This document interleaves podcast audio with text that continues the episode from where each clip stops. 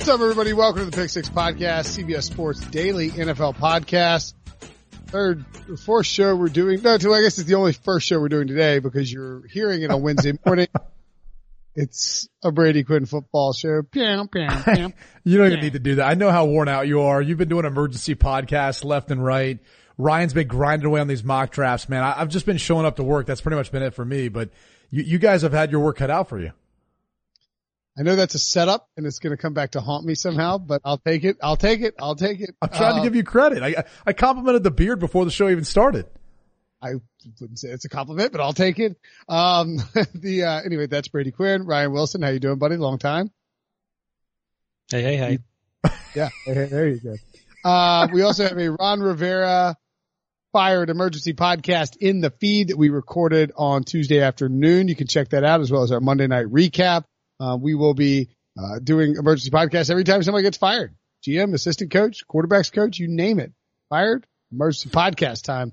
Just kidding. We will, uh, we will do the emergency pods. By the way, somebody wrote on an iTunes review, and you can leave an iTunes or an Apple podcast review, excuse me, a five star review. Leave something funny in there, an anecdote, a question. We got a bunch of questions we'll answer Lady about Brady, later from Brady. Someone said that, um, they randomly had the Brady Quinn football show lasers pop in their head, like the pew pew pew pew. pew pew And he's like, he's like, I don't, he's like, maybe I need to, to ease back on the amount of Brinson and Brady in my life.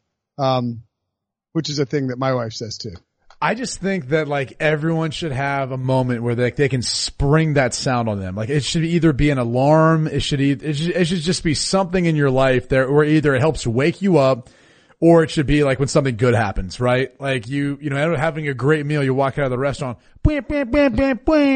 you know, like something like that. Like I just think that should be a part of everyone's, everyone's daily life, which I still, I mean, Miami this year. What a disappointment that school has been. But, um, hey, can I chime in quickly on the Carolina Panthers firing of Ron Rivera?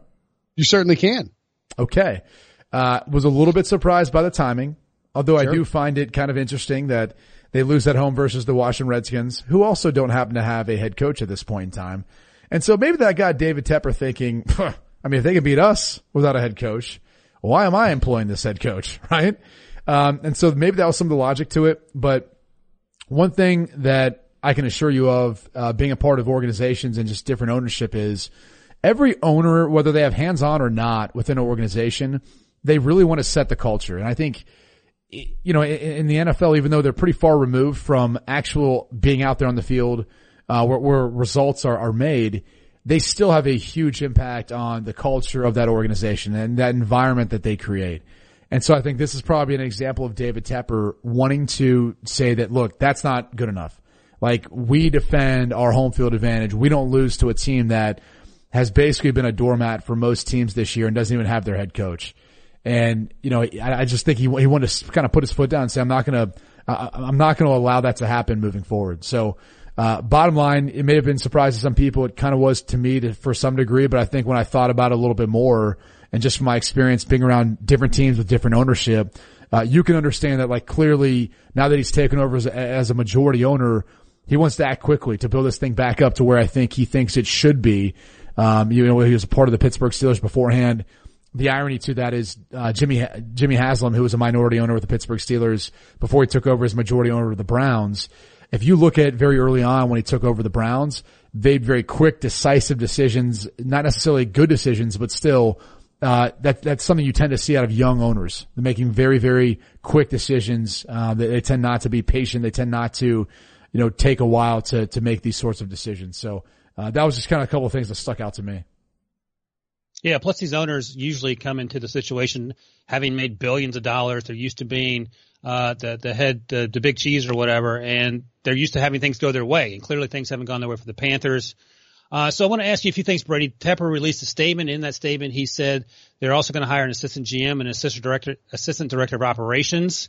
If you're Marty Hurney, what are you thinking? And if you're Cam Newton, what are you thinking as they spin this thing forward? If you're Marty Hurney, I mean, here's the predicament you're in either you're now going to be a part of uh, an organization where you don't really probably have the final say in the roster, uh, and it's usually a joint decision, but ultimately uh, the buck stops at somewhere, and it's usually the general manager for the roster decision. So if that's the case, you're sharing that responsibility. You're basically being set up to be the fall guy, right? Because you're the expendable one. They're just bringing on someone else who David Tepper can rely on, and eventually they're going to move on from you. Not a good spot to be in. Uh, and so if I was him right now, I'd just basically say, okay, why don't you let me go ahead and, and move on too? You know, he's been in Charlotte for a long time. Uh, I'm sure Will can, can speak more to that, but, uh, you know, maybe he doesn't want to move on to another organization and be with another team. Uh, but, uh, you know, or, or maybe he, he doesn't mind having to share the responsibility and potentially the blame if things don't work out.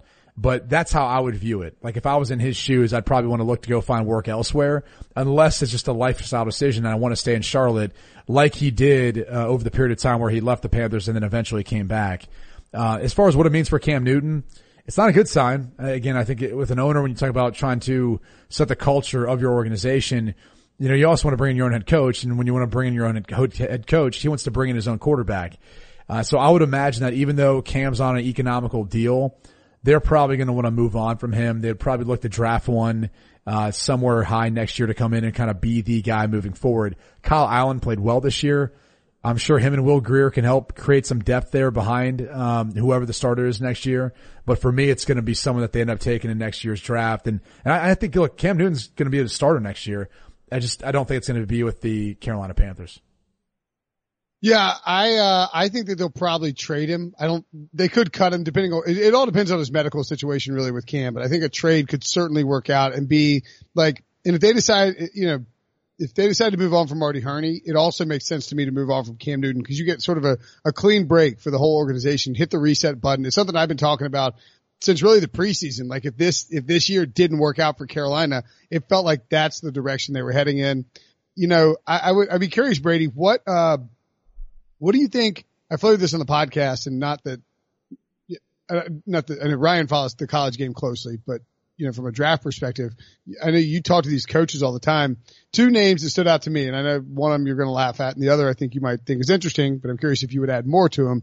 Uh, Matt Rhule out of Baylor, who took a, you know, when he took over, they were 111 his, 1 and 11 his first year. They're 11 and 1 now. They could easily be going to the college football playoff had they held on and beaten Oklahoma a few weeks ago. They're going to get a chance to redeem themselves in the Big 12 championship game. He flirted with the Jets last year. The Jets tried to make him hire who they wanted on his coaching staff and he wisely said no dice. Then they hired your boy Goose. Um, and then the other Dabo Swinney. I know that's a crapshoot, but he's local. He is, uh, maybe he wants to shot at the NFL. And, uh, you know, maybe, maybe David Tepper would give him the run of things. Do you think either of those college coaches is viable? And if not, or if so, uh, would you add any names to the list from the college ranks? Matt Rhule definitely. I, I think he kind of comes from an NFL background to start off with, so you know there's some sort of desire there. And I think you look at the way you build up programs, what a Temple before he ends up going to Baylor. There's a lot of respect there. I think a lot of people look at him as, you know, truly a coach, truly a, a leader who can come in and kind of reshape a program. I mean, think about what Baylor was when he took over for Art Briles. I mean, that was a one-win football team. It was an absolute disaster. And in just a few years time, he's been able to make it into a team that's right now in the top 10. Uh, so there's a lot of teams looking at him. Uh, the Carolina Panthers are going to have competition for him. It could very well be the Dallas Cowboys if they move on from Jason Garrett. It could very well be the New York Giants if they move on from Pat Shurmur. Uh, I would assume even the Washington Redskins have put out some feelers, although the toughest part is going to be coaching for Daniel Snyder, which uh, again, I think, you know, the Carolina Panthers, Giants, Cowboys, uh, presumably in, the, in this scenario would all be better places to work as opposed to the Washington Redskins. Uh, so he's definitely a candidate that I would throw into the mix for that. You know, as far as anyone else out there that's currently coaching, I couldn't see Dabo. I just, I really couldn't. I think he's got a good thing going right now.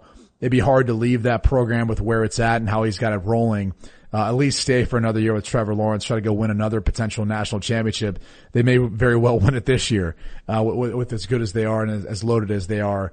Uh, and, and I wouldn't, you know, he might want to test the waters at some point. I would just be curious to see how things would translate over. Uh, from a scheme perspective for him. The NFL game is so much about matchups, so much about scheme uh, you've really, you've really got to be uh, one of the you know best X and O's minds, I think, to really excel at that level. And so much of college football is about recruiting and leadership, and you know being able to to manage people.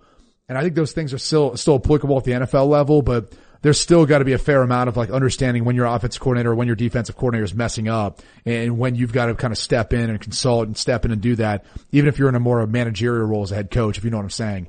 Um, you know, Nick Saban, maybe you want to try to throw a bunch of money at him, see if he, you know, is tired of dealing with recruiting and everything that comes along with that. Things didn't work out in Miami. Maybe he'd give Carolina a try. Uh, Urban Meyer's out there. He's one of my coworkers. Uh, I'm sure there's a, there's a lot of other guys who've been incredibly successful at the, at the college ranks that maybe you want to fish around for and see.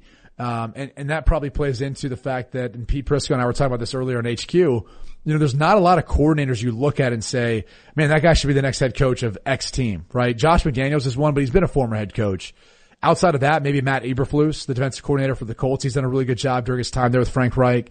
Uh, he'd be a guy that kind of sticks out to me at least, someone that people could talk about. Uh, outside of him, I'm, I'm, not sure unless you're talking about retreading another coach that maybe just got fired. Maybe Jason Garrett, guy's never had a, a losing season in his career. Uh, unless this year would happen to be that. Maybe that's a guy you'd want to, at least as far as having a starter and so forth. Um, but you know, there's, you know, there's a number of names out there. I just don't know that there's anyone that really kind of sweeps you away and says like, that's the guy. We have to go out and get that guy outside of potentially Josh McDaniels.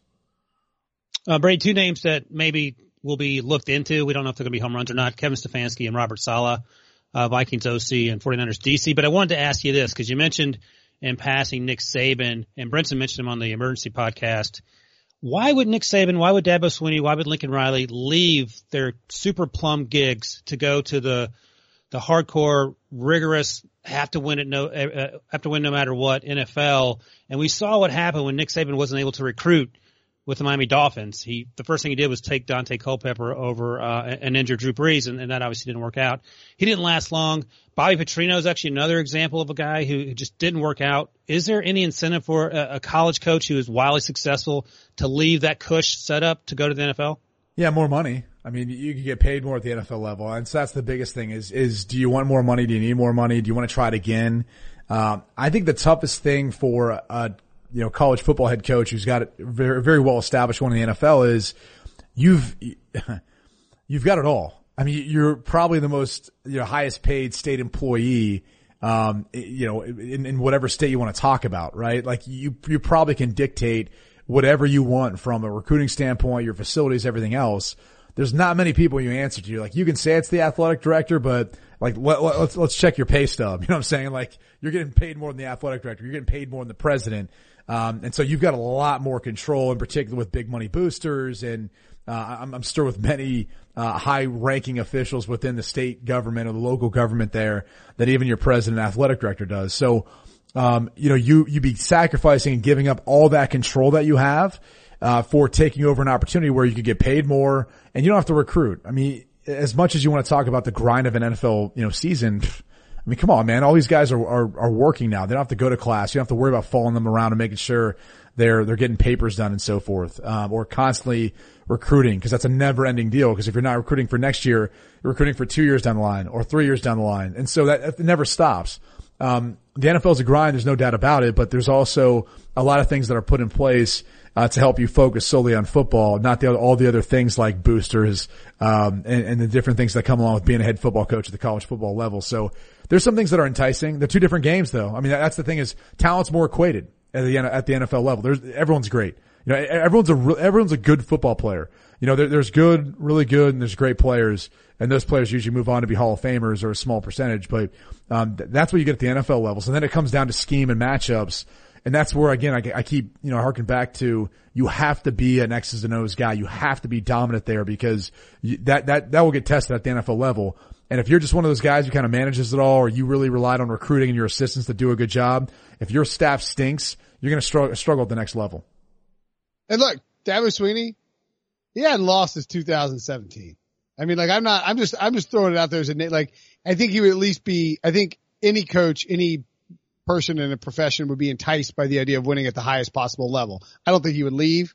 I'm just saying, just like, you know, throw it out there.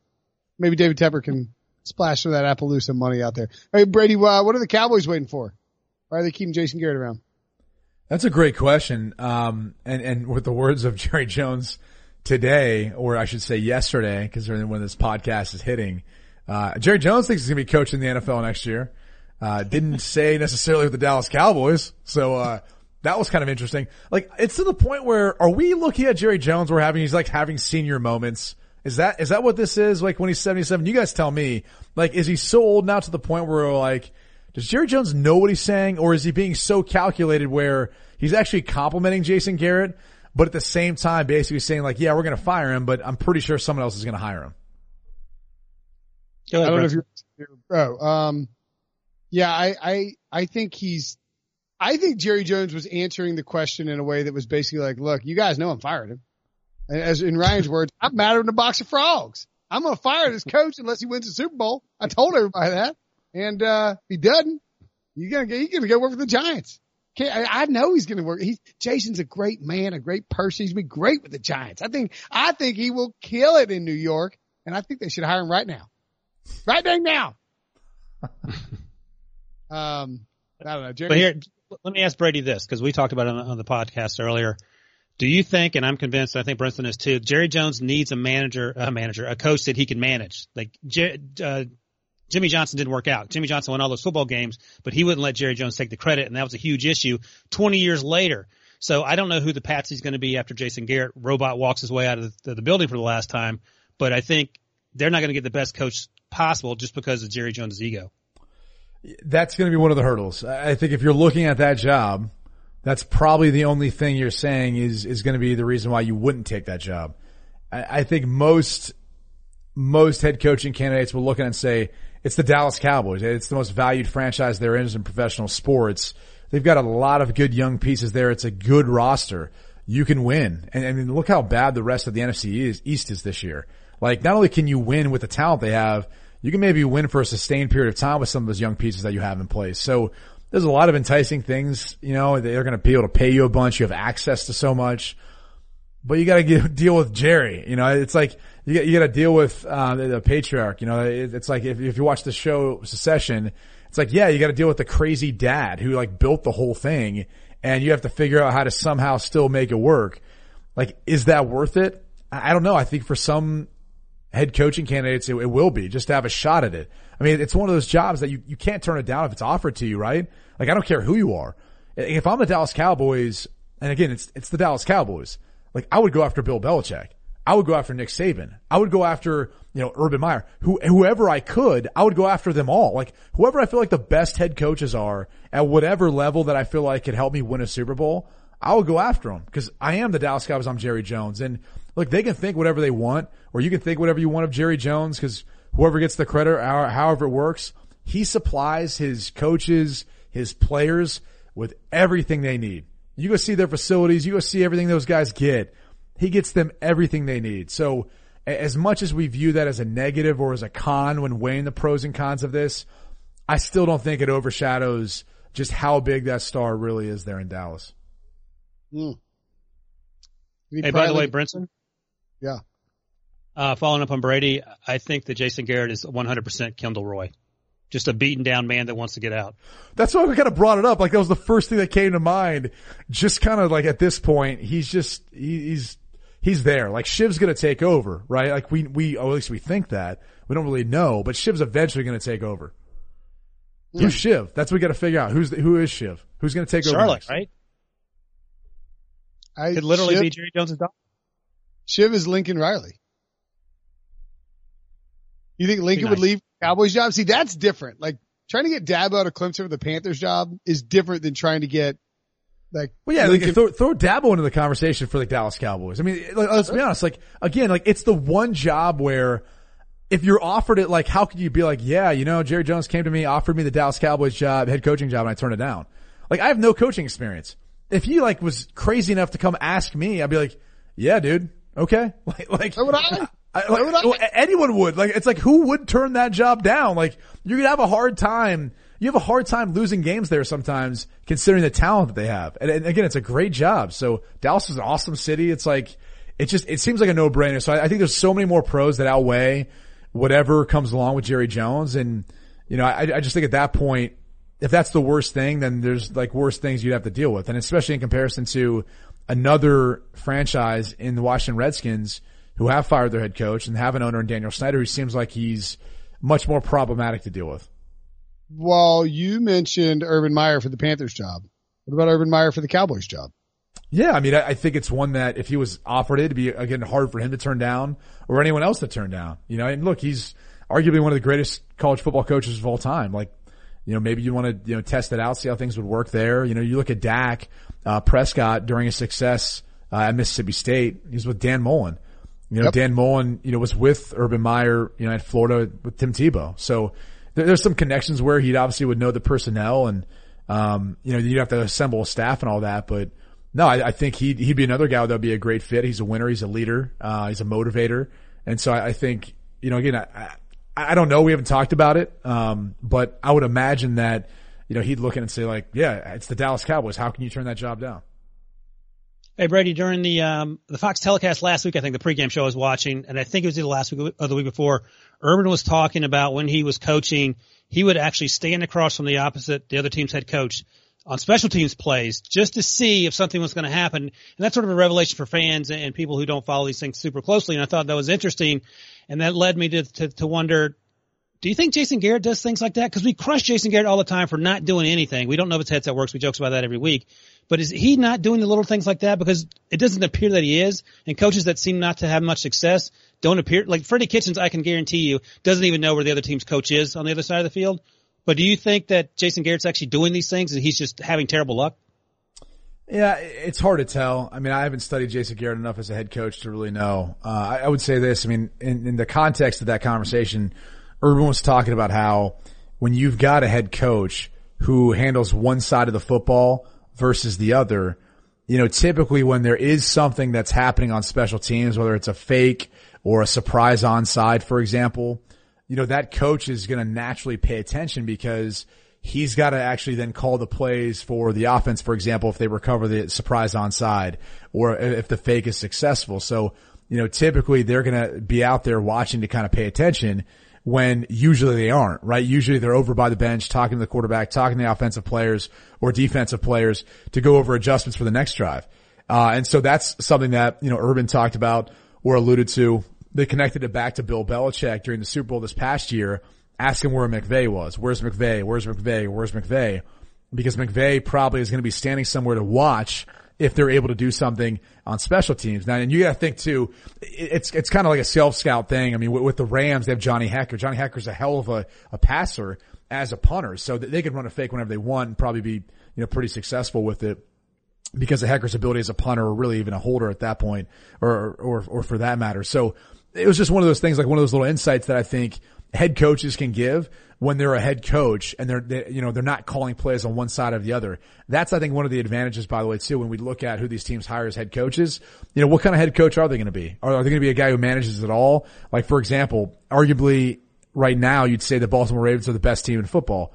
That's what John Harbaugh does. He oversees the whole thing. He manages it. He's got Greg Roman on one side, Don Martindale on the other, and he just kind of manages those situations. And granted, he comes from a special teams background, as did Urban Meyer. And, and you know, as far as, you know, coaching that side, uh, one of those three phases. So, you know, he can kind of speak to that. So it's just one of those little, uh, little tells and things that I think the best always have those little nuggets, those little secrets and things that they look for in the game. And, and, and it kind of separates them maybe from some of the others that don't have quite as much success or as much experience doing it. Mm. By the way, uh, just really quickly, worth noting that, um, uh, uh, David Tepper said in a video that's already been posted to Panthers.com, which is very quick. Um, he said that he wanted, he didn't want to have to be making inquiries about someone to replace Ron Rivera while Ron Rivera was the head coach. He didn't feel that was right to do to Ron Rivera. Um, and he also wanted to felt like he felt like he just had to put his stamp on the, uh, the organization. And, well, uh, makes a lot of sense, right? I mean, so many times you, you know, you're, you're, you're dating someone, right? And you kind of know it's on the outs and then you see someone else and now it like speeds up it being on the outs because you've, you've got another potential, you know, candidate to go on a date with. Like, we do that all, all the time. It's, it's human nature. I actually think it's pretty admirable that he's just willing to come out and be honest about it and say, I don't have to go behind his back to make these inquiries. So it makes sense.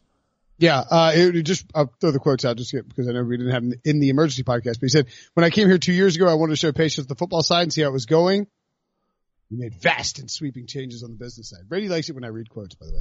Um, and he also added that there are competitive reasons why I wanted to make sure we were out there looking for all personnel possible for the future. I didn't want to have any inquiries where Ron didn't know what I was doing. I don't want to be doing things up front. It's just not who I am. I'd rather be straight up and honest. If I'm going to make a change, I'm going to make a change. Um, so there you go. Let's take a break and when we come back, we'll dive into the draft. Robert Half research indicates 9 out of 10 hiring managers are having difficulty hiring. If you have open roles, chances are you're feeling this too. That's why you need Robert Half. Our specialized recruiting professionals engage with our proprietary AI to connect businesses of all sizes with highly skilled talent in finance and accounting, technology, marketing and creative, legal, and administrative and customer support. At Robert Half, we know talent. Visit RobertHalf.com today. Passion, drive, and patience. What brings home the winning trophy is also what keeps your ride or die alive. eBay Motors has everything you need to maintain your vehicle and level it up to peak performance from superchargers, roof racks, exhaust kits, LED headlights, and more. Whether you're into speed, power, or style, eBay Motors has got you covered. With over 122 million parts for your number one ride or die, you'll always find exactly what you're looking for. And with eBay Guaranteed Fit, your part is guaranteed to fit your ride every time or your money back. Because with eBay Motors, you're burning rubber, not cash. With all the parts you need at the prices you want, it's easy to turn your car into the MVP and bring home that win. Keep your ride or die alive at ebaymotors.com. Eligible items only. Exclusions apply. All right. Welcome back to the Pick Six podcast. Reminder, you can watch this on YouTube, youtube.com slash CBS Sports. It's Brady Quinn football show, draft time, learning a lot about the college game through the minds of one of the greats, Ryan Wilson, and also Brady. Um, if the, uh, Sportsline's new data, is sort of changing. It's fascinating how this is all flipping on us, right? It was the Dolphins were going to locked into the number one seed. Then the Bengals were going to own the number one seed. And now the Giants actually have a 17.3% chance, Ryan, of getting the number one overall pick. Uh, if you were the Giants, you're the first overall pick right now. Would you trade it or would you just take Chase Young?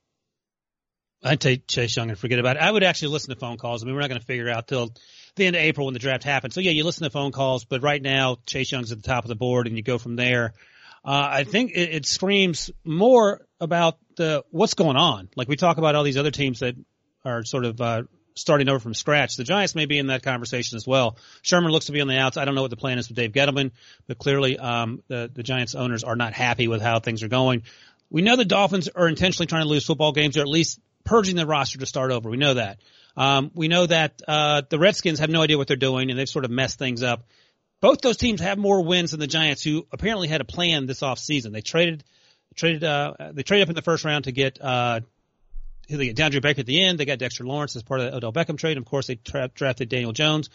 Uh, the defense is terrible. So I think if you take Chase Young and don't even answer the phone, you're going to be a better football team. But if there's a chance to trade down even two or three spots and accumulate a bunch of picks and maybe Chase Young's still there, you absolutely do that as well. But the problem is next year, this team is going to be a mess no matter what they do unless they sign about 15 people. It's interesting looking at the uh, the Giants because, like you had said, I mean, I mean, uh, the truth is, no team sets up to go lose every game and get the number one overall pick the next year. It's just they they don't, right? The coach can't afford to do that. The players can't afford to do that. Um, I think that's probably why you see so many people surprised the the Miami Dolphins have been competitive. I mean, look, the margins of difference between the greatest players and the worst players in the league is not as big as the perception on the outside. That's just the truth. Um, it's why you see like a weekend like this past weekend where like how were your picks by the way, Will and, and Ryan? How, how, were they? Were they good or bad this week? Yeah, against the spread I actually rocked. Yeah, right, yeah, in fact, in fact, in fact, Brady, here you go. This is the perfect example. Ryan sucks against the spread and he killed it this week. So that, that, that's yeah. very well. this weekend, I think was a tough one for the majority. Like if you were, if we went into this weekend, you picked straight up for the Bengals, Dolphins, and Redskins all to win. I mean, you tell me, like, did anyone, ha- did you guys project that happening?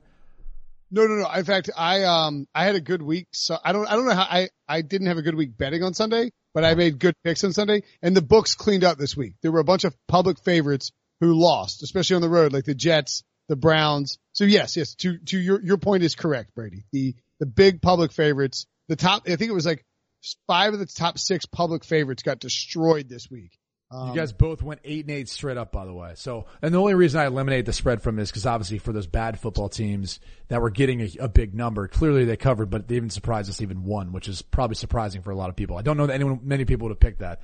However, to Ryan's point, uh, it's not by design, right? I mean, this is an organization that I think they thought they're going to be more competitive than they were this year with the additions they made on defense. And then if things didn't go well, they'd eventually turn it over to Daniel Jones and he would finish out whatever remaining games they had to get some seasoning and, and work toward, towards next year.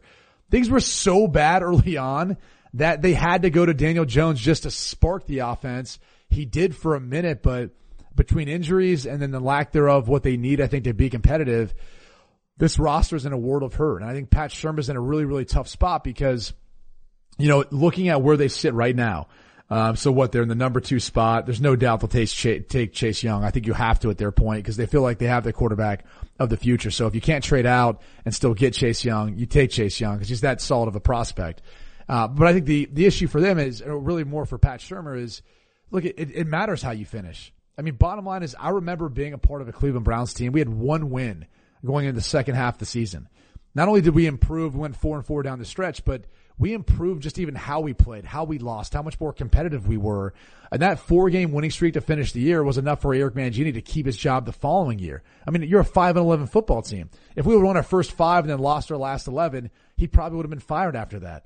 Uh, but so the perception of how competitive you are, uh, how you finish the season, all that stuff matters. In particular for a head coach like Pat Shurmur, where we, we talked about before, this wasn't by design uh, with the front office. They didn't tear this thing down. They had, they had some pieces there they felt good about, um, and, and, so that, that's the interesting thing I think to keep an eye on with the Giants moving forward is really what happens with Pat Shurmur. I mean, they have to feel like they he has to feel like they've got to win some football games if he wants to have a job next year for the Giants.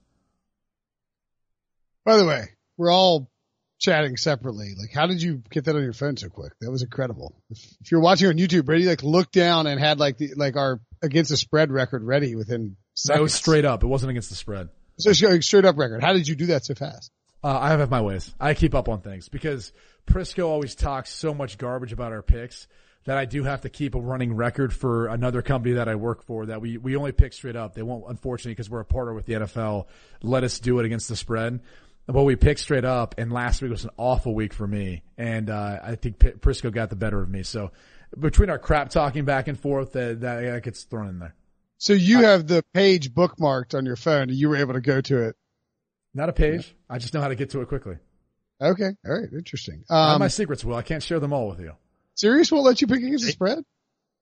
Uh, they will not. Oh, interesting. Okay. Not quite the, there yet. Not quite there. Maybe, maybe once there's actually a team in Las Vegas, maybe they'll hey, be like, hey, who cares about that now?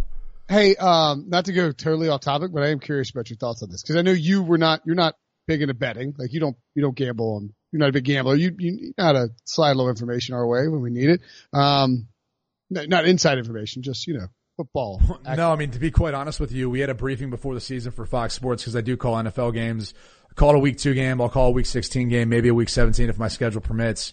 And, um, they were actually saying like, look, this is new territory for everyone, but think about it like this. You really can get prosecuted like it's insider trading if you are an analyst and if you are calling a game and betting off of that, you know, and, and there's obviously, it's very easy to track that, uh, especially with what's set up right now within the United States, you know, geofencing, all the other terms that go along with it. But, uh, right. we were warned about that big time. And so it's to the point where like, it's not even worth it for me, uh, to, to talk about it that much because I don't want to put myself in harm's way.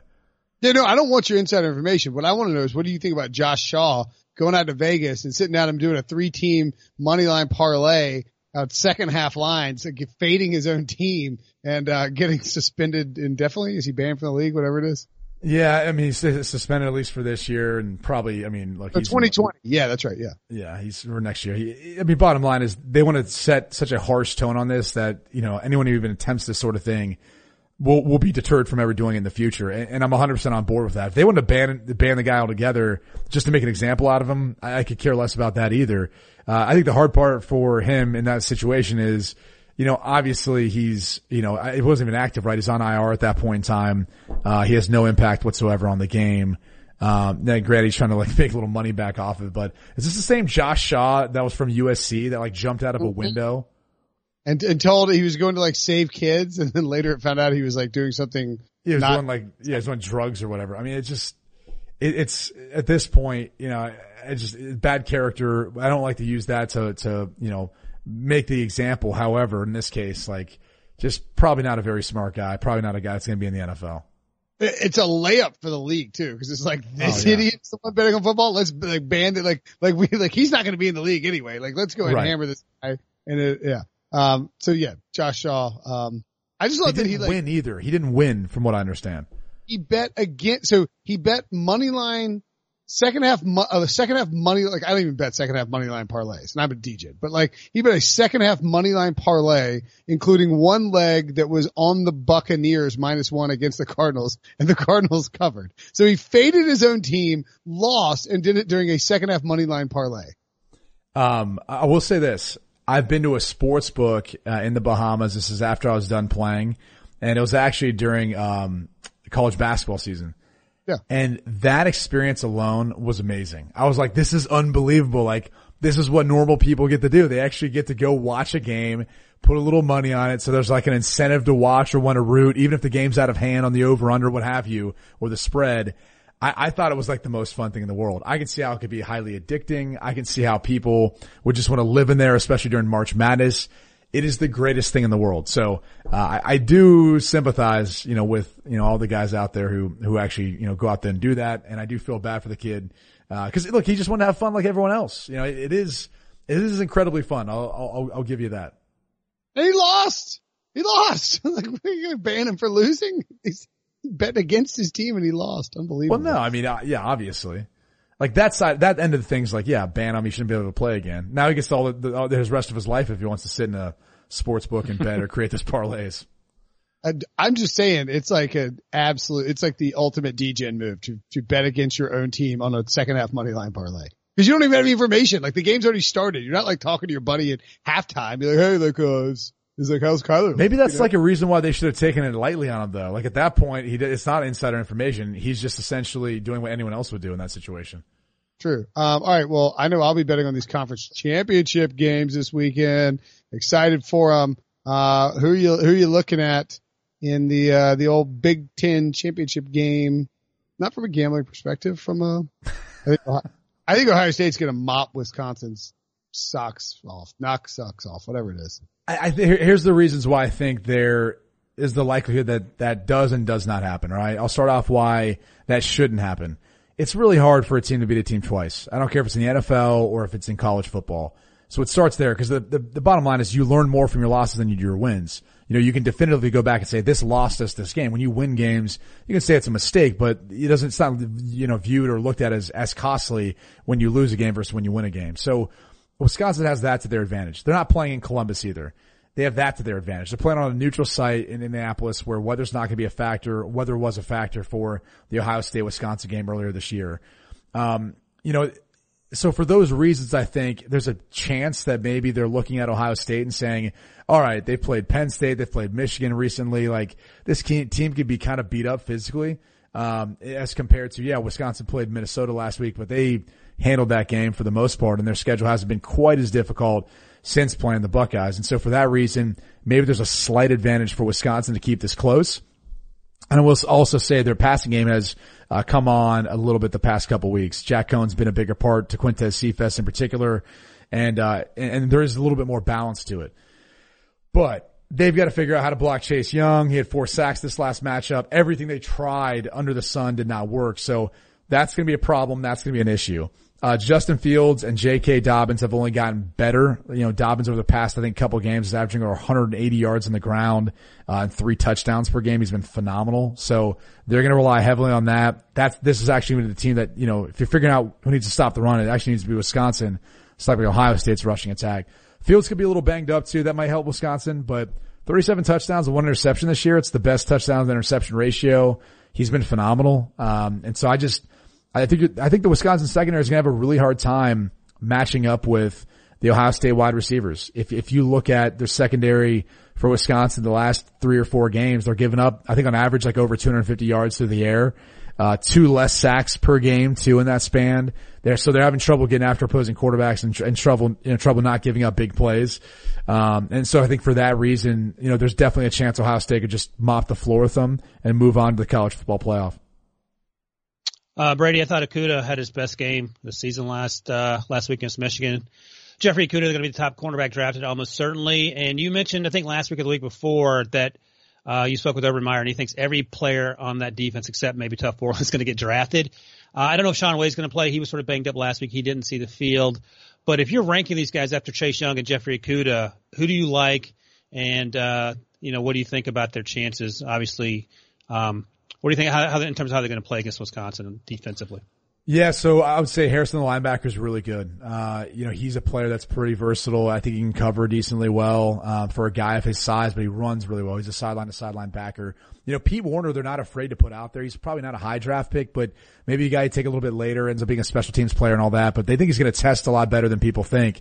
Uh, they do split him out and put him on running backs all the time or tight ends uh, in, in coverage. In fact, if you go back to the Penn State game, uh, they they think Freiermuth, their tight end, is somewhat comparable to uh, Gesicki, who they had, uh, who's now with the Miami Dolphins. They would split him out often and targeted him early in that game versus Pete Werner. Werner did a pretty darn good job. So um, he's another guy again who could get drafted. Uh, DaVon Hamilton on the inside, a little bit undersized, but really good, quick, plays with good leverage. Uh, probably more of a, a, late round draft pick, but I think a guy if you watch the film, you're going to be really impressed with what he's shown so far. Damon Arnette, he's not a first round draft pick, but I think when you're looking at him as a cornerback, you know definitely come more third, fourth round as far as his skill set uh, and, and, and his ability. And I think you go back to last week. I mean, look. Ohio State gave up a lot of yards to Michigan. I mean, those receivers aren't aren't any slouch, and Shea, Shea Patterson played pretty well. Um, but you know, they didn't have Shaun Wade. And I think Shaun Wade's a big time difference maker for them at that spot. Uh, he's a guy who's going to run well and test well. He might sneak up into kind of the second round. He might be a little bit better than people think, uh, just because of the position he plays. And then I always mix up Pryor and Fuller, but Fuller, uh, the, the safety in the back end, he's going to be another, uh, guy that, that's going to get drafted, uh, pretty high in my opinion, depending on how the safety class looks. Uh, but one thing about Okudah that I found was interesting, talking to Michigan before the game, they were saying like they really didn't feel like he was tested that much this year. And they were curious to take some shots at him and, and, and kind of test him out to see how he'd match up versus the Michigan wide receivers. Um, and, and so it, usually when they say he hasn't been tested, they're kind of telling you they want to see how good he is. And I think, you know, you're saying, well, he had his best game. Well, yeah, because they actually threw at him a lot more. Most teams don't even want to have to do that to him. But, um, and I'll tell you this much, just from being in the stadium, there was two specific examples of some tight coverage it looked like he might have gotten there a little bit early. Maybe the NFL, they call that defensive pass interference, but he ended up getting away with it at the college level. Uh, either way, uh, you know, he's a guy that I think teams maybe, especially once they get to the playoff, uh, won't be afraid to test because if Michigan's willing to do that, the Clemsons of the worlds, the LSU's of the worlds, you know, they're definitely going to try to test him whether, you know, if, if he's isolated up one on one. And so we'll get a little bit better idea of just how good of a cornerback he is once he goes against some of the top wide receivers that will be probably next year's draft too. You mentioned Clemson. I'm fascinated by Clemson because, uh, Paul Finebaum on ESPN. Have you heard what Paul Finebaum said? Uh, no, what? let's, let's hear it though. Let's hear what old Paul. Well, we don't, we don't have it play, but I will, I will give you the quote. I'm going to paraphrase it, but this is not a joke. I'm not kidding when I say this. He was on like the, whatever the morning time show it is that they do. Um, it's get up or whatever, you know, whatever. Wake up. Wake up and wake up. Yeah. Wake up to generic NFL. No, wake up to generic headlines and sports shouting. Um, anyway, uh, he's on get up. Sorry. I don't mind the show and um, and he uh, he was asked about Clemson and asked about Dabo Swinney and said that Dabo, you know, Dabo is like, you know, mentioning how he doesn't think Clemson gets the same respect, et cetera, et cetera. And he said Dabo Swinney is he basically called him a sore winner. And then said, and this is almost a direct quote, but again, I'm paraphrasing. He said, someone needs to give him a pacifier and put him in timeout and come get him on December 28th when he plays a legitimate team for the first time this season. Yeah, I'm not going to go that far um, to to question the, the, strength of the schedule that they've played. You know, it is what it is. The ACC's been down this year. You know that. Um, yeah, you're, you're a Wolfpack alum. Yeah, but Dabo has uh, more wins in the SEC than like four SEC teams. So it's like kind of ridiculous that like he just played who he played. They haven't lost since 2017. Finebaum's just trying to drive some traffic and some clicks and to do what he does. Well, no, no, no. Hold on, hold on, hold on. Let's be objective about this, okay? okay? Dabo has been saying how well no one was talking about us, you know, until the past few weeks. Now everyone's saying we're good and we've been the same team all year. No, you haven't. You haven't been the same team all year. That's the truth. I watched the film. You were, you can't tell me the same team that struggled to beat UNC is the same team we've seen the last seven weeks, okay? Like this is a different team and this is a team that's playing much better. Trevor Lawrence has averaged three plus touchdown passes the past seven games. You know, Etienne's averaged, I think, 130 yards on the ground, maybe close to 150 scrimmage yards whatever it is when it averages out. But, uh, the entire team is playing at a much higher level. So he, he can say no one's talking about him. People were talking about him. We were just saying you don't play anyone, so we don't know how good you are, but you're definitely one of the top teams in college football. There is some truth to that. Like there, there's been some comments he's been saying that you're saying to yourself, what's the point? Well, the point is he's trying to motivate his team. You know, eh, you have to do something to motivate them. And, and that's one of the things that I've really taken from Urban Meyer talking about how, you know, the, the coaches, the, you know, OCs, the assistants, the DC and all that. It, it's the games when, you know, you know, there's not a, you know, ranked number next to that opponent where you know you have to, you know, really coach and really motivate those guys and get those guys up for the lesser opponents. It's, that's where the motivation comes in the big games take care of themselves. The players understand how what's at stake, how important it is, how good that team is across and they prepare and watch them all week. It's the teams that you watch on film and you know are bad, and your players know that are bad too. And so that's the psychology I think behind Dabo and what he's trying to do is he's trying to create an edge to this team. He's trying to create uh, a sense that maybe people don't believe in this team, right? Didn't he just say the other week, Will, that no one picked him to go undefeated through the ACC? Wasn't there over under before the year at 11 and a half wins? And wouldn't everyone, everyone would take 12, you know, the over or 12 wins on that? So, um, he has said some things that you're just going, come on, dude. Like, we, we get it. You're trying to motivate that, you know, motivate your team and all that. It's all good. Like, believe me, we all think you're one of the best teams in college football. We just haven't seen you play anyone yet. And so it's, it's, it, there's, there's a little bit of both sides on it. I just would never phrase it in that way. That's just disrespectful to me, and I'm not going to take that route. Okay. Uh, Quinn, colon, Urban for Cowboys, comma, Dabo needs Patsy. Um, what do you, uh, what, who are you looking at, Ryan, in this, uh, in this Clemson game? Clemson, Virginia. Virginia's actually got some players that'll hit you, but I don't know. No, they, they don't. Come on. Okay. Who you kidding? uh, Clemson starts with Isaiah Simmons, the linebacker slash safety. Um, he's a freak athlete, and you can line him up at linebacker, or you can. I've seen him play free safety. I was at the Syracuse game, and he was the deepest player on Clemson's defense. Uh, thirty percent of the time, I mean, he can do everything, and he was a really good defensive player on last year's team that had those three first round picks on the offensive line. Uh, they also have Tee Higgins, of course, uh, the, the big wide receiver. They have uh, Travis Etienne, the running back, who's who's obviously a big part of what they do and helps out Trevor Lawrence a lot. They have K'Von Wallace, who is uh, a safety as well. So they have a lot of players. Not may, maybe not as many as they had a year ago, but obviously this team is really really good for for a reason, and a lot of it has to do with Dabo Swinney's ability to motivate his troops, but also because he has a lot of really good players out there. So I think Isaiah Simmons is a top ten guy, and it starts from there. Uh, we actually had a five star review question. We're going to move on to those. You can leave a five star review. And if you ask a question, we will get it answered. There's a bunch of Brady questions in there. Um, one, somebody was like, uh, somebody, somebody was like, how does Brinson put up with Brady? I was like, that's what I'm wondering. Um, you wrote um, that one. I did. I had, I went downstairs and like logged into my wife's phone and like created a fake iTunes name. How does that handsome Brinson guy put up with Brady? See, what they don't realize is someone has to give you a hard time, Will, because most of the guys you guys just all kind of talk about, um, you know, whatever it is, you know, the analytics or the data, whatever you're researching and all that that you're coming up with. So someone has to keep you in line. Someone has to give you a hard time.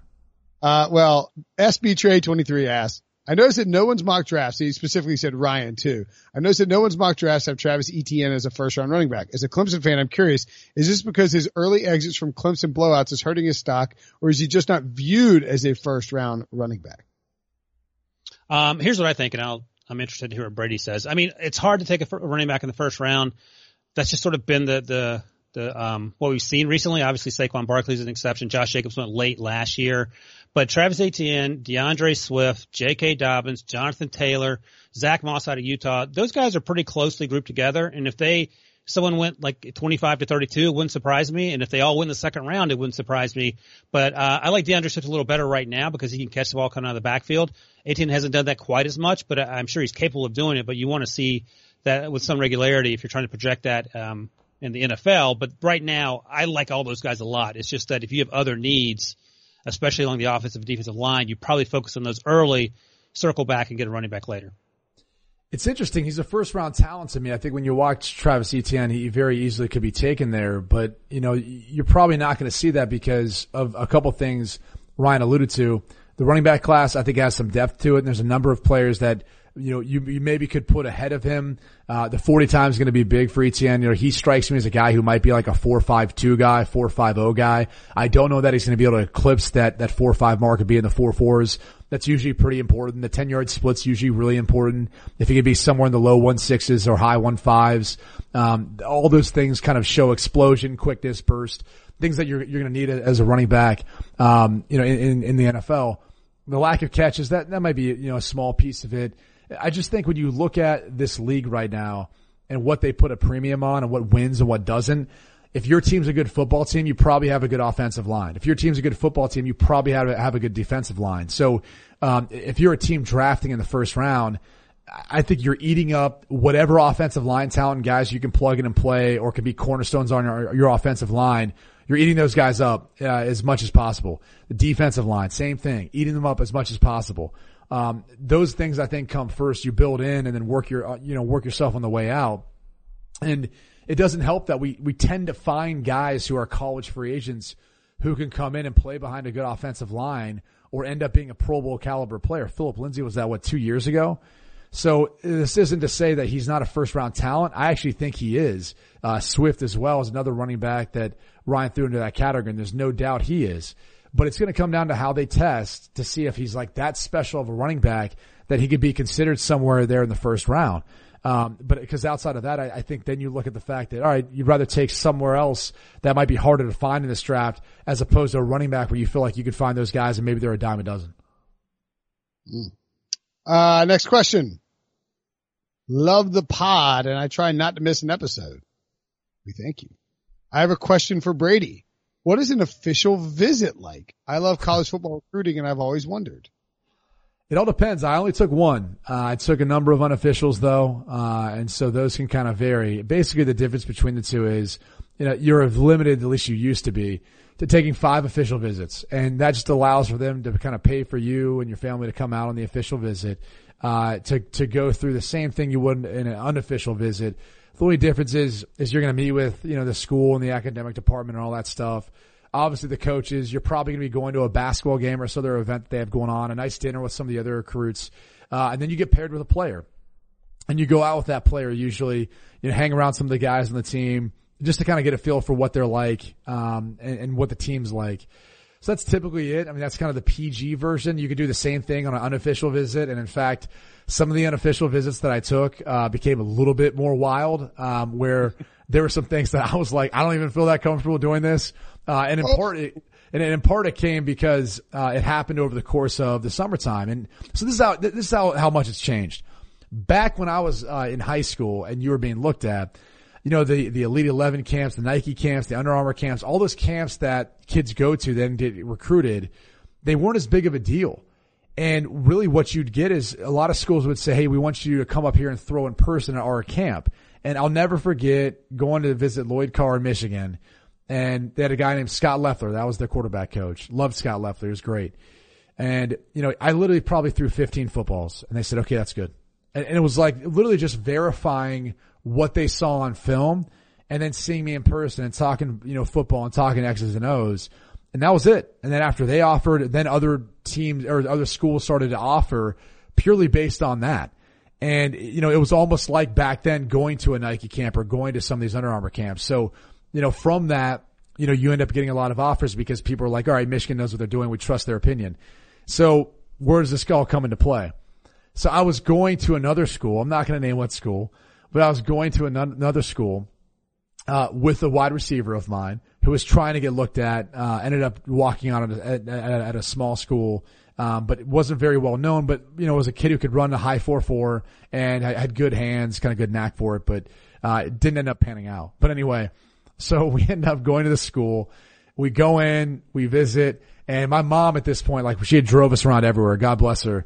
Uh, me and another kid named Justin Valentine ended up being a running back that went to Minnesota. Uh, him and his mom, they like, we literally followed each other and we just kind of drove to all these different schools where we go visit, see the academic side of things, and then, uh, obviously go throw out the camp or go see the coaching staff for a day. So they, they paired us up with a player and we went out. And, you know, at that point I was like, all right, I got to throw the next day and work out and stuff. And I wasn't really like the type to even party at that age anyway. But the kid I was with was. And so he goes out and it's like the summertime on a college campus. It was actually pretty dead. There wasn't much going on. Uh, but he ended up going out and having a little bit too much fun, if you know what I mean. And so we, we get back late. My mom's furious with me. Uh, the, the kid at this point can't even speak. He's so drunk. And so we try to wake him up the next morning to go over there to, to meet and kind of go through and work out. And we, he like won't wake up. And so I look at my mom like, what do we do? And she goes, she goes, you go and you handle this and you go tell the coach what happened. And so I go meet with the coach and I just said, Hey, we got to make another visit. You know, this works. We were here for half the day yesterday. We're going to stop at another school on the way. Completely lied about it. Ended up leaving early just so I didn't throw my boy under the bus. Um, and it just so happens he ended up breaking the next camp we went to. He ended up breaking his forearm, uh, compound fracture, both bones in a one-on-one route and uh, we had to go to the hospital. We stayed there for a long night. It was the longest trip ever. Uh, but it all stemmed from him basically going out and getting bombed one night. And so we didn't even get to really work out or do much of that school. It's the first. And that wow. man, Pete Prisco. Uh, one question, one quick question, Brady. Um, you, you talked about the visits you went on as a high schooler. Who did you host? Can you talk about any of the people you hosted, how that turned out, good or bad? And, uh, cause um, usually I would imagine since you were sort of, you know, BMOC quarterback, they put some of the best guys with you that they wanted to get into Notre Dame, right?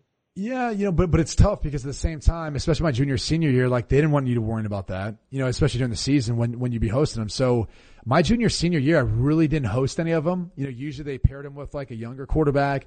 Like early on, like I got a lot of like David Wolke and Darrin Bragg and Evan Sharpley, like guys who were you know backups for me um, you know, when I was, what, a freshman and in my sophomore, but I, I'd, I'd started playing so my true freshman year on, my fourth game on, I'd played in every game. So at that point, like, usually they put it on guys who are redshirting or guys who, you know, you'll, you'll meet with them. You might see them at a dinner or something, or they might ask you to stop by. But, uh, at that point, it wasn't like they're like, all right, have them come like hang out with you and kick it. Now on a couple of the unofficial visits, uh, there was a, a, few players who were still playing at that point, not the same position, but like if they were a guy that, for example, was from Ohio, they would try to put Ohio guys with Ohio guys. Uh, if in, in, you know, in particular, you're in a different state, like somewhere in the South, somewhere, somewhere out west, something like that. Hmm. Very interesting. I guess Brady too good for the old recruiting trips. No, it wasn't that. You know, you know, hey, you know what? You want to know why guys love hosting recruits and all that? Cause you get a stipend. So you get like some cash to actually take them out to dinner and all that and, and pay for some of those expenses. I can't remember what it was because I literally didn't do it enough, but there would be some dirtbags on our team who would be like, Oh yeah, I'll take them out. And they would just pocket the money and not tell the kid anything about it. And they would just make the kid try to pay out of pocket and all that. Like that happened a number of times. I always thought that was hilarious. Uh, some guys would try to figure out a way, or, you know, they'd try to figure out ways like if they were going to buy beer, um, to, you know, to go back and go to a house party or, or, or whatever they were doing they would try to act like they had less than what they actually had. And they'd tell the recruiters like less money just so they could pocket a few bucks. They'd be like, uh, yeah, we're doing McDonald's tonight. Sorry, Bill. Yeah, uh, right, I, right. I hope, hope you like the McCheese. All right, let's get out of here. That's a wrap of this Brady Quinn football show. Of course, always great anecdotes. We'll have lots more uh, next week as well as we get towards the end of the season. My goodness. Uh, for Ryan Wilson, Brady Quinn, always fun, guys. Do it, uh, do it again next week. If you want to win your fantasy football league, it starts right now. The offseason is the best time to get ahead of the competition. We'll help you win your league on the Fantasy Football Today podcast, part of CBS Sports Podcast Network. Fantasy Football Today has three episodes every week following the latest news, giving you early rankings, early sleepers, breakouts, and busts. So if you're a dedicated fantasy football manager, check out the most dedicated podcast, Fantasy Football Today. Download and follow on Apple Podcasts, Spotify, and anywhere podcasts are found.